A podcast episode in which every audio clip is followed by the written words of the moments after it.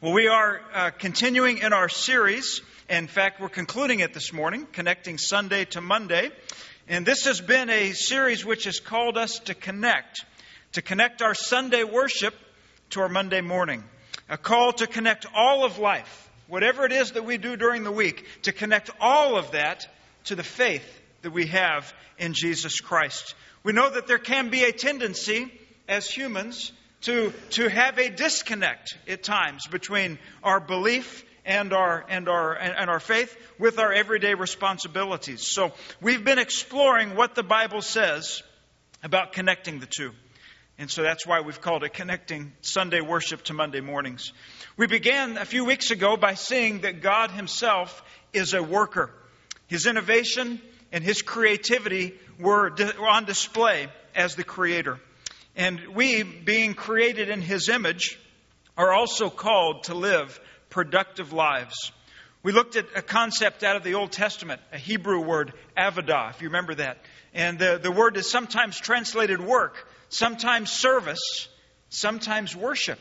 And we saw that in a very real way, our worship, eh, our work can be worship because we do it all unto the Lord. Uh, the next week, we saw that there is no divide for us as Christians between secular and sacred. That for us, everything that we're a part of is to be sacred because all that we do is, is unto the Lord. We do it for Him, we do it for His glory. And so uh, uh, we, we, we, really are, are, are working against that mindset of secular and sacred. Two weeks ago, we saw that there are challenges found in the workplace. And these challenges come because work itself was corrupted in the fall. When sin entered the world and the curse of sin began its impact upon this planet, the, the, the work itself was deeply impacted. And that even causes struggles in the workplace today. Although we saw that those struggles can provide opportunities for growth. And I did have one person after the service say, Pastor, I've had a lot of opportunities for growth in my, uh, in my vocation. You might be able to relate to that. Today we're going to conclude, and we're going to see that our work provides other opportunities as well. And uh, some very unique opportunities that might, not, that might not be anywhere else than in those responsibilities that we have. And so I hope that, that today, uh, once again, we can, we can take a broader look at our work, at our vocation, and, uh, and again, I realize that, that that touches us at different seasons of life. Some of us uh, may not be, be going into the workplace anymore, but you would agree that yes, God has still given me responsibilities, and those responsibilities I can still perform and still do with excellence and for His glory. And those, those, those uh, responsibilities provide unique opportunities. And we're going to see a couple of those uh, this morning in our time together. The first one is this opportunities from the workplace contribute to the common good of others. It's helpful for us to remember that we live in this world and we live with other people, that it's not all about us, but there are, there are uh, aspects of our life which are meant to connect with those who are around us. You may have heard this phrase, common good. I, I think this, this phrase has become quite popular in, uh, in recent days. We think uh, when we hear common good, uh, sometimes it's, it's a, an encouragement to conserve natural resources, right? Uh, sometimes you'll see it at the bottom of an email that comes in about common good. Uh, think before you hit print, right? Before you use the piece of paper. Uh, sometimes common good comes up when we think about resources that we all share, maybe maybe uh, natural parks or uh, uh, different areas of, of, of, conservation, we think that, that, that these, are, these are things that are for more than just us, that when we have stewardship with them, that we are, that we are also protecting them for other people. So we think about common good, but I think as believers, we're going to be able to see it from, from uh, an expanded viewpoint this morning. Here's how Tom Nelson, the author of Work Matters, I've got a few quotes from him today, and I highly recommend that book. If this series has been something that has, uh, that, uh, has been of interest to you or you have found uh, particularly uh, applicable to your life, uh, Work Matters by Tom Nelson is a book I would, I would recommend. And this is what he said. He said, If we are going to more seamlessly connect our Sunday faith with our Monday work, we will need to indwell a robust theology of everyday life. This will mean embracing a life of common grace for the common good. So, the idea of common good is seen, I believe, in a theological expression called common grace. So, before we, we, we see about our common good contribution, let's think about the common grace that God has given. In fact, he said it this way the doctrine of common grace is a biblical truth grounded in the very character of the triune God, tethered to creation and reinforced in redemption. Common grace is unmerited favor and goodness extended to all persons made in the image of the triune God, regardless of their eternal destiny. Now, listen to what he's saying. The idea of common grace helps us remember that God has poured out grace over all of the earth to all people, that they receive his blessing, that, that they receive his, his provision. But it's not the same as saving grace, right? First is the common grace that everybody receives, but they still need saving grace. The point he's making is, and I think we should understand, is that God is a, is a very benevolent and bountiful creator. And he has provided for, for everyone to receive the aspect of his goodness. In fact, Matthew 5 says this in verse 45 For he makes his sun rise on the evil and on the good, and sends rain on the just and on the unjust. Here's how Stephen Garber explained uh, in an article he wrote about common grace. Here's some examples that he gives. He says, The sweet smile of a baby, the tender embrace of a mother, the glories of the sea and the sky, the gift of good work that satisfies and serves, the ordered safety of street lights and speed limits, the wonders of good novels and good music, the miracles of x rays and dental care, the steady support of friends and the enduring affection of a spouse, the accountability of justice and the responsibility of citizenship, and on and on and on. Each are examples of common grace. He finishes by saying, They do not save us from our sin, but they are gifts of God, and we see them as that. How often do you look out and recognize God's everyday common graces? the things that He provides in everyday life, and be able to say, Lord, thank you for that. Thank you, recognizing that this is a good gift that you have given. Sometimes we see it in nature. We look at a, at a beautiful sunset, or we see something in the animal, animal world, and we just are, are reminded of God's blessing upon us. But even in our everyday interactions, we can see God's grace at work in this world. And for Christians, I believe it's an example for us as well. Just like God's common grace undergirds our understanding of common good, just as God intentionally blesses all of humankind with these gifts of His goodness and grace, would you agree that we too should willingly contribute to the well being of those around us? You see, as Christians, that's part of our opportunity. Part of us being able to, to, to, to, to see God's common grace and, and, and, and ex- extend that to others. But I would say sometimes, even from a Christian, that this can be uncommon. Do you think that Christians are known for exhibiting common grace? A lot of things that Christians are known for, right, if you want to stereotype, but are we known for extending common grace? Some might ask, well, why, why, would, why would it be uncommon? Is it because we are afraid of promoting a social gospel? You've probably heard that phrase before that, that a social gospel would just be uh, trying to, to, to do good within society, but not ever really preaching the gospel, not really talking about sin, and not talking about redemption. You know, we, we wouldn't want to promote a social gospel, but we don't want to swing the pendulum so far that we, know, that we don't worry about the needs of those around us, right? Even the everyday common needs. Some people would say, well, maybe, maybe it's because of the divide of secular and sacred. That we would, we would label some of those other things as being secular, common, every day. And we want to be about the sacred, which would be preaching and, and, and, and, and giving uh, the, the, the gospel verbally and those kinds of things. Some might say, well, maybe it would take resources away from evangelism if we are helping and, and thinking about this idea of common grace and common good. Well, I think we should be challenged on our thinking. And I think we should see the opportunity of common good within the framework of God's common grace.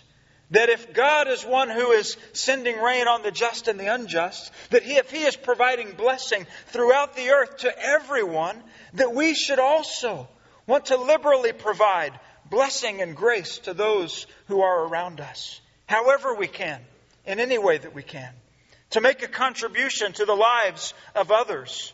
And I believe that then that can be a foundation for an eternal influence to take place. We're going to talk about that in, in just a minute. But before we leave the topic of common good, I want to I want to share a couple of other passages. One of them is in Jeremiah chapter 29. Jeremiah 29, verses 4 through 7. Now, this is a time in which the nation of Israel was exiled to Babylon, living under captivity, right? Not in the place of their choosing. But I want us to see God had some special instruction on how they were to live, even in a foreign country, even in a foreign city, among people who were not followers of God. You might ask, what kind of instruction would he give them? How would he tell them to live in a place like this under uh, while being in captivity? We'll look at Jeremiah 29, verse 4. Thus says the Lord of hosts, the God of Israel, to all the exiles whom I have sent into exile from Jerusalem to Babylon. Interestingly, Babylon is, is where it's in modern day Iraq. He says in verse 5 build houses and live in them, plant gardens and eat their produce, take wives and have sons and daughters. Take wives for your sons and give your daughters in marriage, that they may bear sons and daughters. Multiply there and do not decrease. Look at verse 7. But seek the welfare of the city where I have sent you into exile, and pray to the Lord on its behalf. For in its welfare you will find your welfare. So, even in this, what we might call pagan city, God's covenant people were to go about normal lives, right? Of working hard, raising families. But do you find it interesting that they were also encouraged to help with the, uh, with the, uh, with the flourishing of the city? That they were encouraged to, to contribute and to seek, if you will, the common good of those who were present.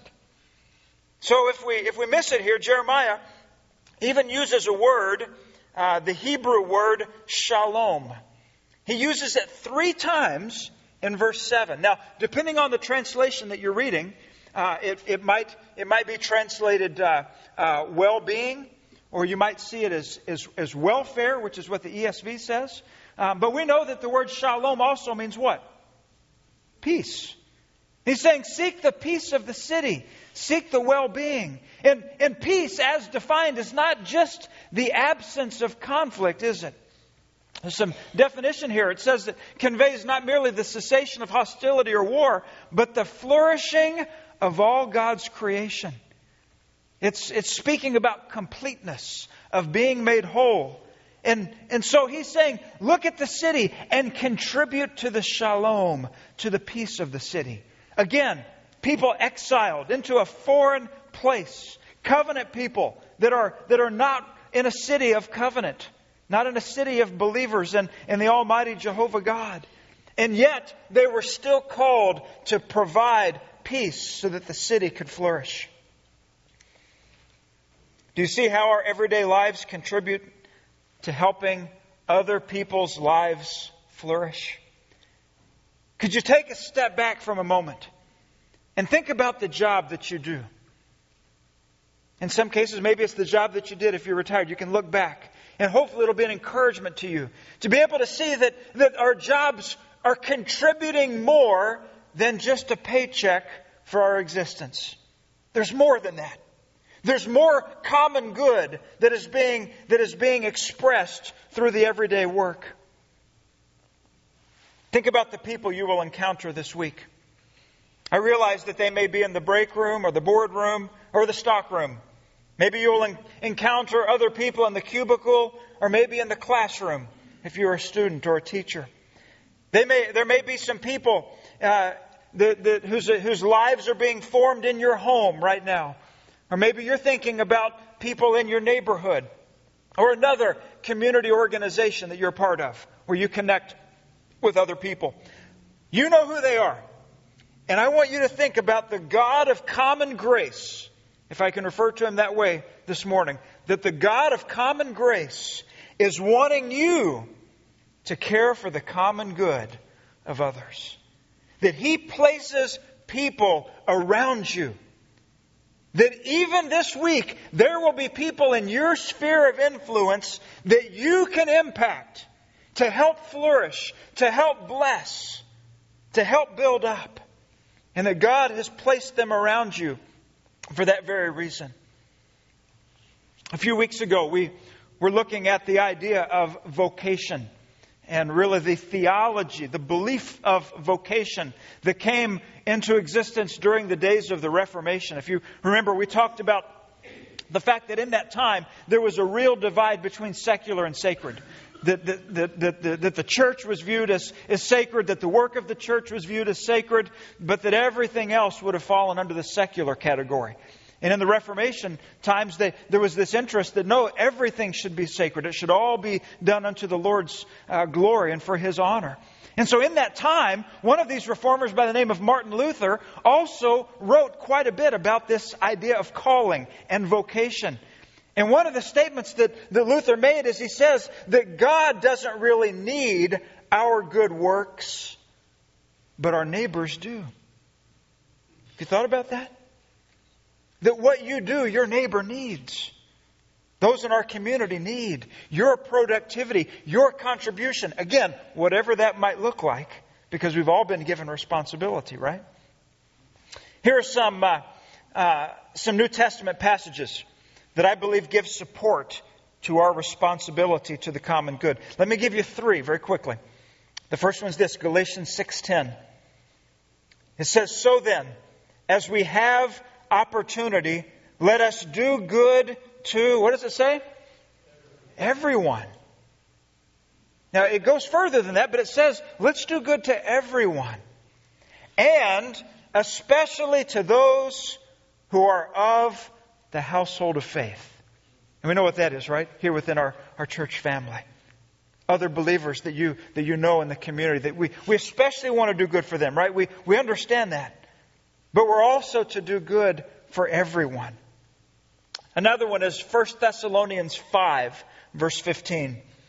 It says, See that no one repays anyone evil for evil, but always seek to do good to one another and to everyone. Again, part of our calling. Doing good to others, contributing to the needs of others, finding ways to be a blessing to those who are around us. And one other passage here Acts chapter 20, verse 35. In all things I have shown you that by working hard in this way, we must help the weak and remember the words of the Lord Jesus, how he himself said, It is more blessed to give than to receive. So these are just three scriptural examples of how we are called to produce the, and, and, and pour in to the, the, the, the common good of those who are around us. So if you think about these concepts of common good and common grace, which is the, the idea that we talked about earlier of, of God extending common grace, I would ask, what do you think a life of common grace might look like? If we were to walk out of here today and say, I am motivated to extend God's common grace to those who are around me, how might Monday morning look different? How might this week look different? Did you hear the, the young man who was praying on his way to work? Did you, did, you guys saw the video, right? Okay, good. Did you hear him? That was a prayer. And it sounded to me like he was praying about a new job. So maybe he had just been assigned to this particular workplace and he was about to meet people for the first time. And what was he doing? he was praying. And he said, God, this is my mission. Did you catch that? He, he, he said, God, you've, you've given me the ability to, to work with my hands. I'm good at it. And now I'm going out wanting to be used by you. So your skill, your gift, your opportunity may look different than this man's, but nonetheless, we've all been given opportunity and to, to, to, to contribute to the, to, the, to the blessing and to the welfare of other people.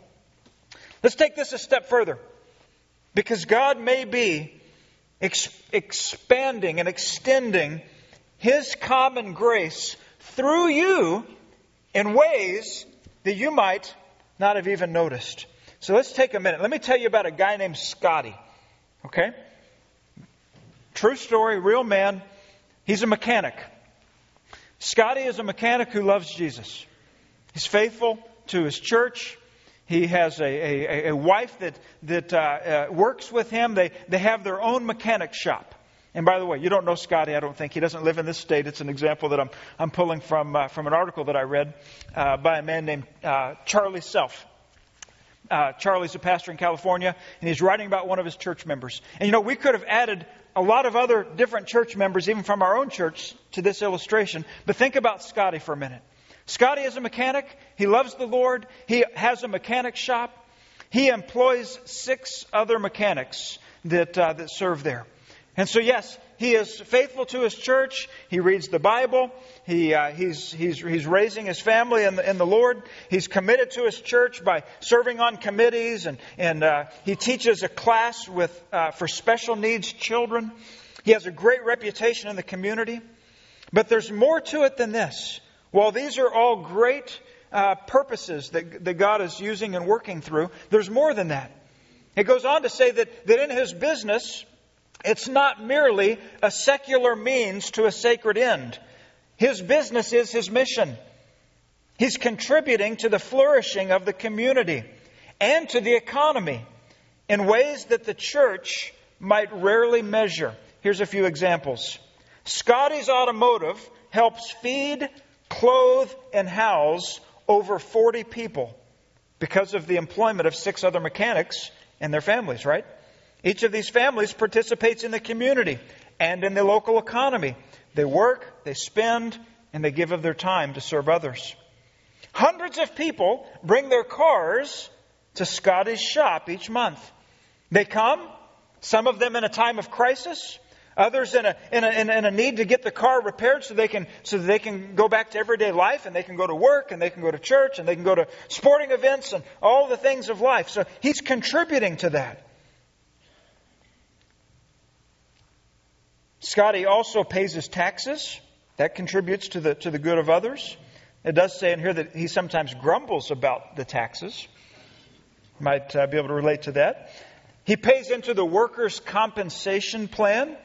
He pays health care benefits, which directly and indirectly support the medical community.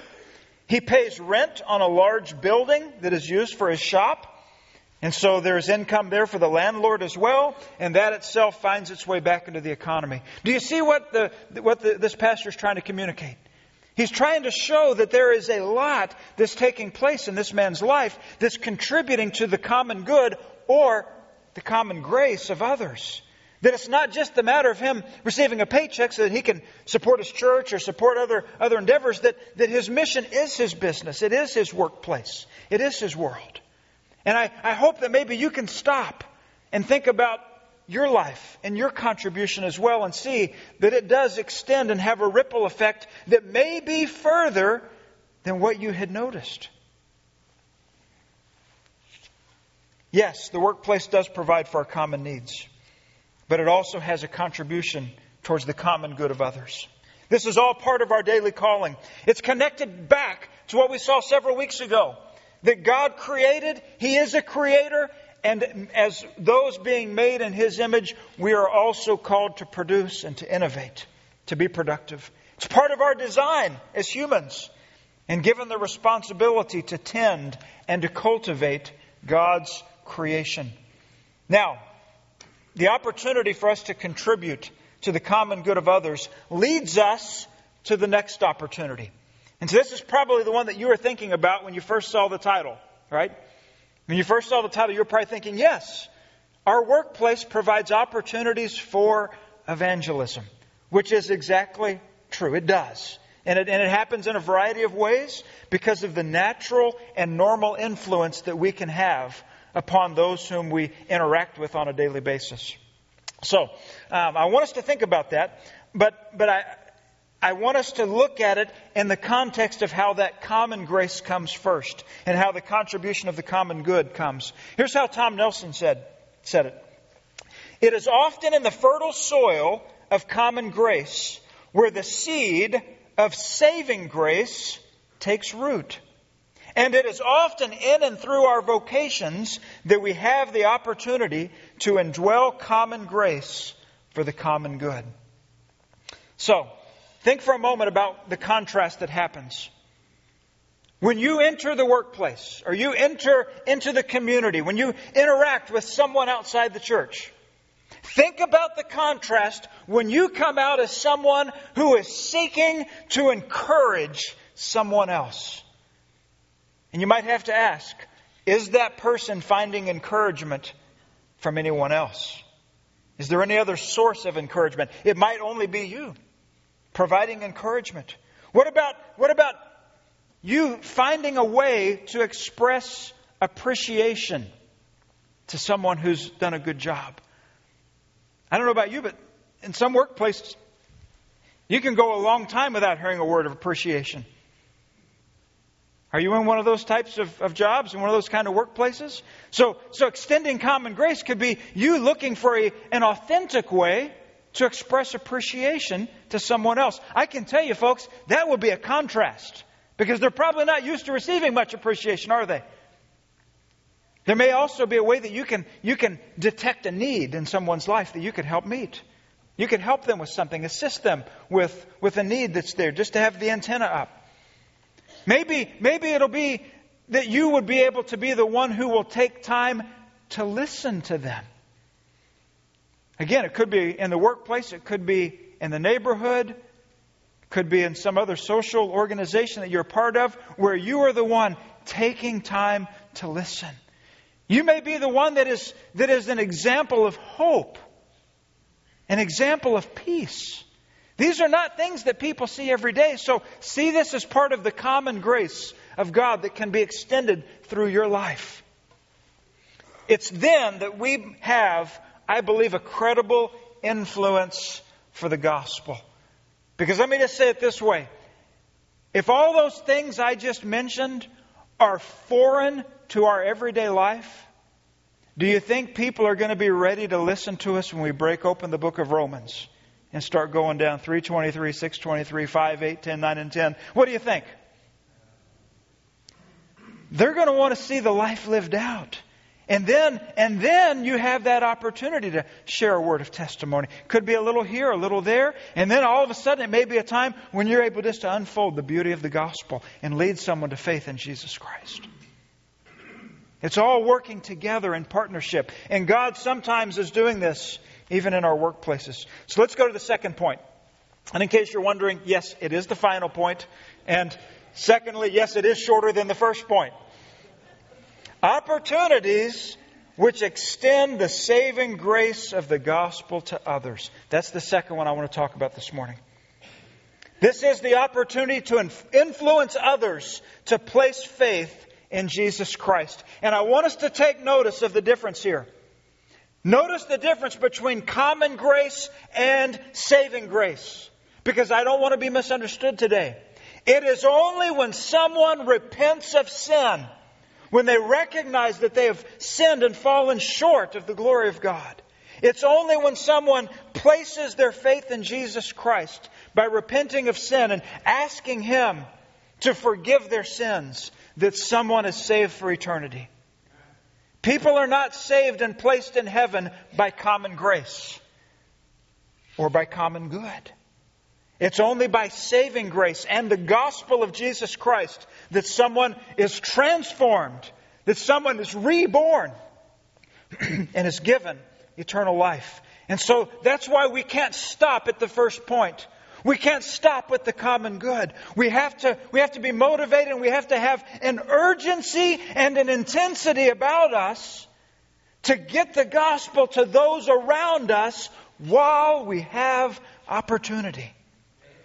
And oftentimes it happens in the context of our workplace. Yes, I know we have to be careful. Yes, I know that there is a right way and there's certainly many wrong ways to go about that, but we have to have it in our mind, just as the young man on the video did. He was praying, he said, God, even if there's one person that you can bring into my path today that I can extend the gospel to. He's thinking about it, it's on his mind.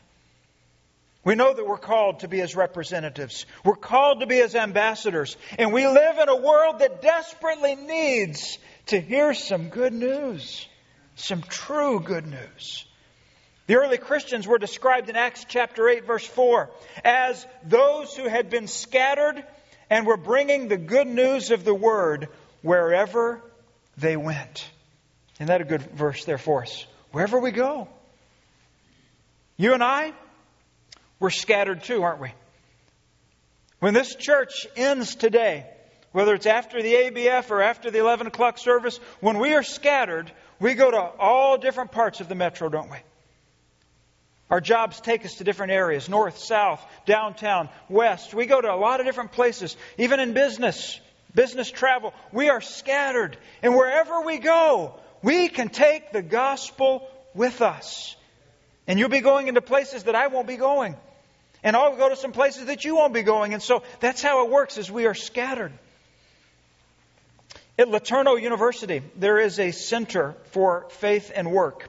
And their executive director's name is Bill Peel. And here's what he said. He said, We might assume that reaching people with the gospel has gotten harder. In a way, this is true. It is harder to get people to visit a church, listen to a gospel presentation over a media source, or attend a crusade. But the avenue of personal relationships remains wide open. Now, you remember this last summer, we did kind of an informal survey.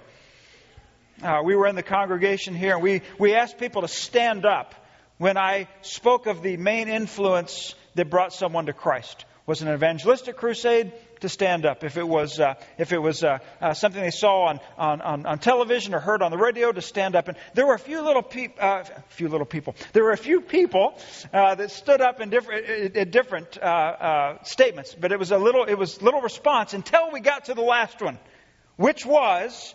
How many of you would say that you were primarily influenced towards the gospel with a personal relationship, either from a friend or family member? And then what happened? About seven out of ten people stood up, right? And that's what he's saying is still the opportunity for us through a personal relationship. Okay, now, I don't know who did me the favor, but the clocks are all missing up front. What, what time have we got? I'm getting different responses. Okay, well, uh, my apologies to the ABF because I have no idea what's going on. Thank you. Okay. Let me give you another quote from Bill Peel. He says, We go to work not to climb a ladder, but to walk through open doors that He unlocks for us to become a significant spiritual influence on those with whom we work. All right, so let's wrap it up with Colossians 4. Last passage for the day Colossians 4, verses 2 through 6. Think about this as we go into the week. Whether it's a work week for you, whether it's a week into the, the, to the community, think about Colossians 4, beginning in verse 2. Continue steadfastly in prayer, being watchful in it with thanksgiving. At the same time, pray also for us, that God may open to us a door for the word, to declare the mystery of Christ, on account of which I am in prison, that I might make it clear, which is how I ought to speak Verse 5 Walk in wisdom toward outsiders, making the best use of the time. Let your speech always be gracious, seasoned with salt, so that you may know how you ought to answer each person. What great daily instruction for us as we interact with people around us who have not yet placed faith in Jesus Christ. Look at how he talks about an open door, that praying that he could be wise, that he could be gracious, and that he could have an answer. I was talking with one of the men that attends the Friday morning Bible study at 6:30 and he hung around a couple weeks ago and, and talked to me about some ways that God had provided opportunity for him at the workplace. He said that he, that he had something on his desk that he intentionally had that was faith related. Always had something there that someone could, could would catch someone's eye that might prompt them to ask about it so that then he could discuss what it meant to him as part of his faith. This could include maybe something you pick up on a, on a mission trip, or it could be a, a picture of a, of, of, a project or an event that you've been a part of. He said he always had something there that, that, that the Lord might use to prompt someone to ask him a question. He said he also looked for other believers at the workplace. And he tried to, he, he, he tries to get a gathering of them together. Maybe if there's a day of prayer or special occasion or a holiday, that he tries to get the believers together, maybe even early, to pray together. Again, seeing that they are there together for the, uh, for the good of those around him. I was just blessed to hear how he was intentionally looking for ways to be a witness. And I know we could add to that list, and you could give other examples, I'm sure, of how this can be done. More often than not, evangelism is a long term process. It typically involves several people. Maybe you'll be one of the first to have gospel influence, or maybe you'll be one of the last that gets to see someone's faith develop into a personal relationship with Jesus Christ. Let's take some time and ask the Lord to, uh, to bless our time in His Word and to help us to apply it. And so, would you bow with me as we have a word of prayer together? Heavenly Father, we thank you again for your Word. We thank you that it is true. We thank you that it is practical and how your theology works itself out into everyday life. So, God, may we think this week about extending common good. May we see this week how we can extend the saving grace of our Savior Jesus Christ. And Lord, we thank you for the way that you will scatter us all around this community and the opportunities that are before us. Father, we pray for anyone that may be here today that has not yet placed their faith in Jesus Christ. And Lord, we ask that this would be a day where they would first turn to you and they would come to you themselves as Lord and Savior. Father, I pray now that you will bless the offering that will be received. May you use it. May you use it for uh, extending your kingdom in this community and around the world through the missionary efforts of those who will be supported. For it's in Jesus' name that we pray. And all of God's people said, Amen.